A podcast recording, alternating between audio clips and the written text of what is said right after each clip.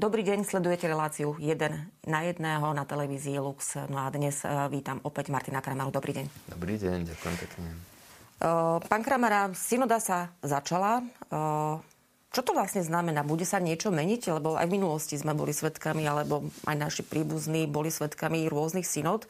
A je to také stretnutie, od ktorého sa očakávajú nejaké zmeny. Bude sa niečo zásadné meniť po nej? To sa uvidí.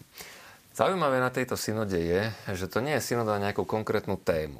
Keď si pôjdete pozrieť na tú známu, už teraz dúfam, stránku synoda.sk, nájdete si v histórii tých synod, ktoré od druhého Vatikánskeho koncilu prebehli, rozličné témy, ktorým sa venovali od seba biskupy v Ríme, potom sú rozličné dokumenty, ktoré z toho zišli. My sme sa všetky tieto dokumenty museli učiť v seminári pre každého kňaza, toho, kto vystudoval teológiu, je toto veľmi známe a je to veľmi dôležité aj pre oblasť teológie, pastorácie pre celú církev, mnohé zmeny naozaj prišli práve po takýchto synodách alebo nejaké aktualizácie, nové, novinky a tak ďalej.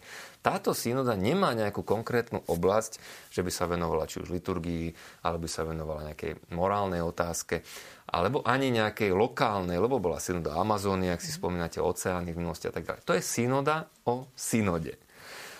Čiže je to, povedal by som aspoň z toho môjho vnímania a pohľadu taký impuls pápeža, pápeža Františka, že celý Boží ľud sa má učiť tejto synodalite, znamená kráčaniu spoločne.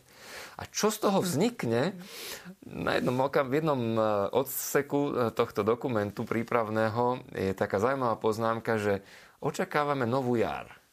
Novú jar Ducha Svetého, lebo bez neho nemožno konať synodu že on nás popchne k tomu, aby sme urobili čosi nové, aby sme to naše dielo ohlasovania začali konať iným spôsobom, lepším spôsobom než doteraz. Nehovorím, že iným, ale lepším spôsobom než doteraz.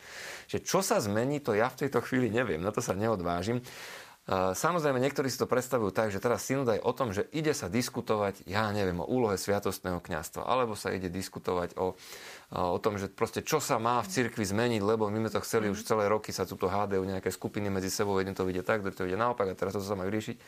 Pápež tam zdôrazňuje, toto je jedna um, ak sa to po slovensky povie, spascí, do ktorých môžeme padnúť. Že tam sa nemáme nechať nachytať, že teraz my sa upneme na to, že čo ideme zmeniť, ako keď bola napríklad do Amazóny, tak tam sa riešilo, strašne sa tam riešilo, že či teda budú uh, svetiť aj ženatých mužov, lebo tam je nedostatok kňazov.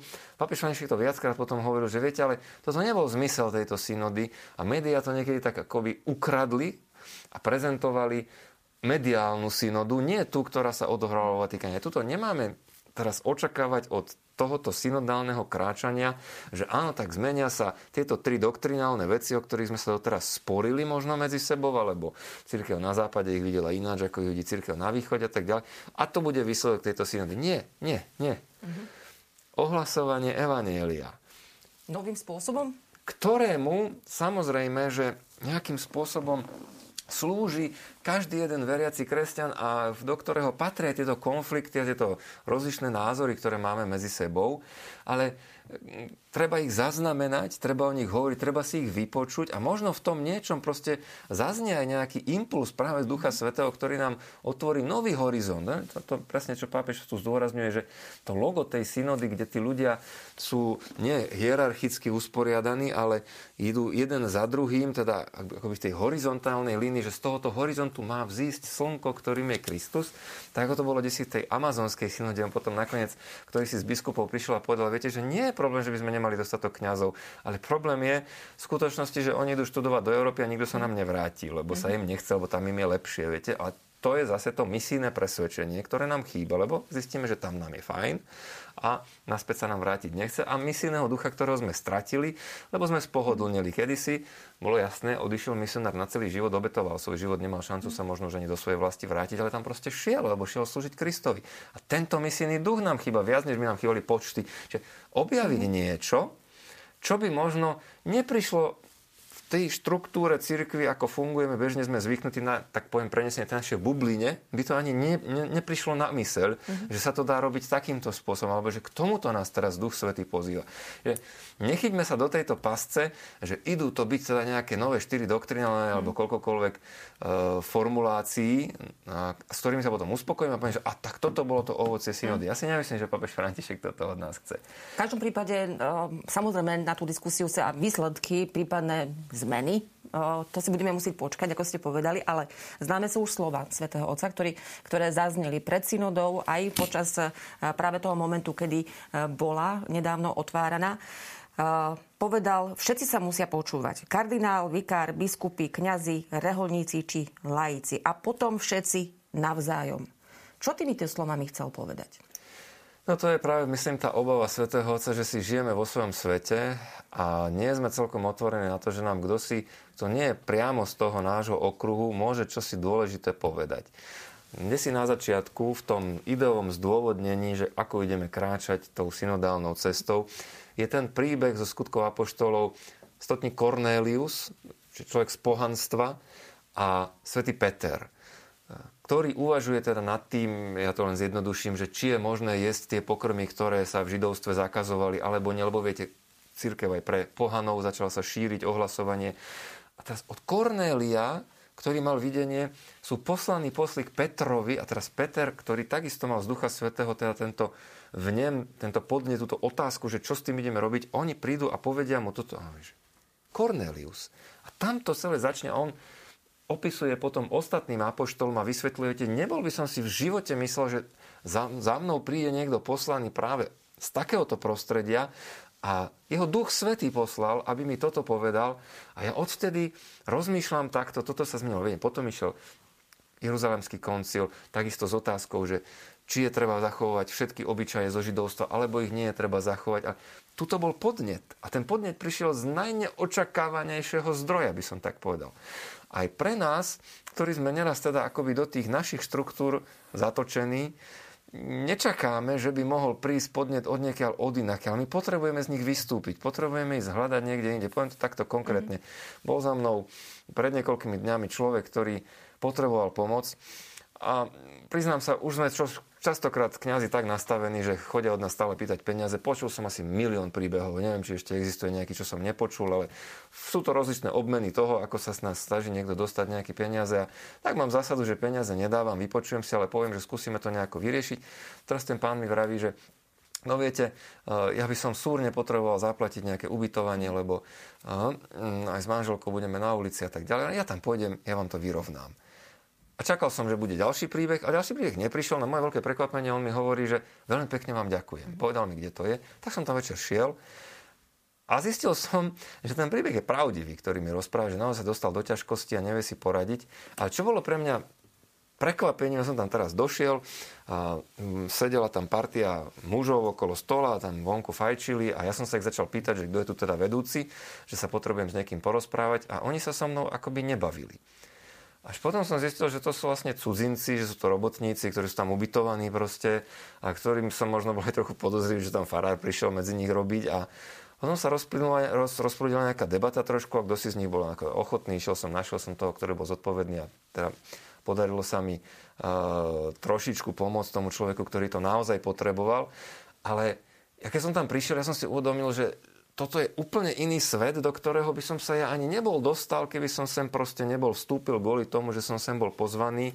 A, a, a zrazu som ten môj horizont sa mi rozšíril o problémy, o ktorých by mi možno nikto nebol prišiel ani povedať. Iný farník zase v mojej farnosti hovorí, vieš, jedna pani sa ma pýta, že kedy je otvorené, že či je dnes otvorené to vydávacie okienko jednej sociálnej služby. A neviem, že nie, to musíte prísť v stredu, lebo dnes je zavreté.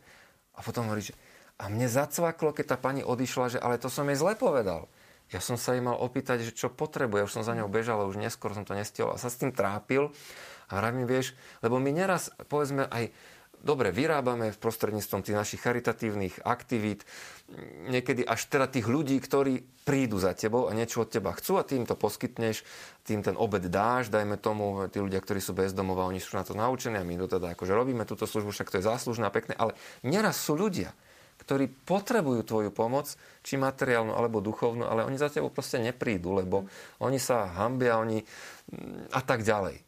A ty, sa, ty toto prostredie ti je cudzie, ty do neho nezasahuješ a ty, ty nevieš o týchto potrebách. Proste oni sa neraz boja, alebo hambia, alebo majú zlú mhm. skúsenosť. A my žijeme si vo svojej bubline a už sme si nastavení na to, že však robím to, robím to, to mi stačí. Ale pritom nie je tam toto kresťanské spoločenstvo. Ten Duch Svetý svojím spôsobom. Duch Svetý, ktorý nás proste vedie mm-hmm. k tomu, lebo tá, tá budúcnosť, ak sa my uspokojíme s tým, že teraz akože koľko ľudí mi príde do kostola, a zase, viete, že ktorí sú to tí ľudia, ktorí prídu do kostola? Zvyčajne sú to teda tá veriaci dobrí ľudia, ktorí bojujú zápasia so svojimi slabosťami a tak ďalej, ale choďte si sadnúť, ja neviem, do čakárne na pohotovosť, na úrazovku a sedte tam 2-3 hodiny a uvidíte, čo tam sa deje. Že, že to, to je zážitok, čo tam ten doktor alebo tá sestrička musia vydržať, že, že, alebo teda aké, aké situácie tam vznikajú a, a, a čo, čo, je, čo je obsahom toho akoby, ja to tak poviem, že reálneho sveta, ktorý neraz znám, ktorý sme v tom svojom prostredí uniká. Alebo, alebo ne, my, my sa stiažujeme, že dobre, ako ja musím robiť to a to ako kňaz vo farnosti, ale ja som mal takýto zážitok, keď som to videl, že čo teda musia spraviť, aby zachránili ľudský život, ktorý neraz, ako povedzme, tam prídu ľudia, ktorí sú v takom stave, akom sú hej, a správajú sa tak, ako sa správajú. A ja si hovorím, že toto je príklad svetosti, že oni ako toto vydržia a niekomu pomôžu. Ja viem, že môžu existovať opačné skúsenosti u lekára a tak ďalej, ale mm, ako, ako obraz to chcem povedať, že my neraz sa proste limitujeme na, t- na tú svoju oblasť a nevieme počúvať, nevieme vnímať, ani neraz nechceme, lebo nám to stačí tam, kde sme, to, čo je za hranicami. Mm-hmm.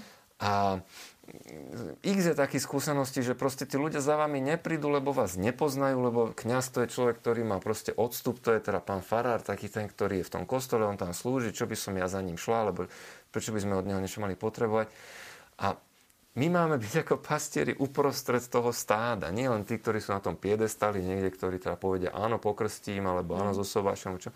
Ale to má byť človek, ktorý proste patrí do toho spoločenstva. Ono nejakým spôsobom to aj funguje. Však sú mnohé krásne fungujúce kresťanské spoločenstva. Církev má byť spoločenstvom spoločenstiev.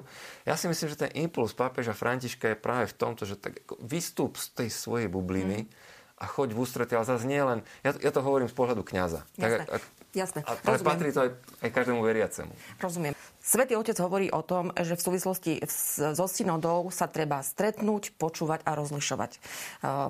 A dokonca povedal aj, povedal aj to, že účasť majú mať všetci pokrstení. Je to neodňateľný cirkevný záväzok. Toto je doklad totožnosti krst. Kto všetko sa teda môže e, zapojiť do tejto synody, teda okrem klerikov, veriacich, kto všetko, aj neveriaci? Aj neveriaci. Samozrejme, aj neveriaci, lebo to sú také akoby dve perspektívy. Jedna je tá synodalita, ktorá sa týka katolíckej cirkvi, potom synodalita, ale ktorá sa týka celospoločenského aspektu, že my tu kráčame ako spoločenstvo veriacich, ale sme aj súčasťou celej spoločnosti akým spôsobom s ňou kráčame a napredujeme. Čiže aj neveriaci človek. A práve teda tí, ktorí sú marginalizovaní na okraji spoločnosti, ktorých hlas je nevypočutý, za tými máme ísť, tých máme počúvať, ich sa máme snažiť zapojiť do tohoto procesu. Samozrejme, ako sme povedali, synoda sa začala, bude trvať do roku 2023. Závery sa samozrejme dozvieme zrejme až potom. Ďakujem veľmi pekne. Tak to bol Martin Kramara.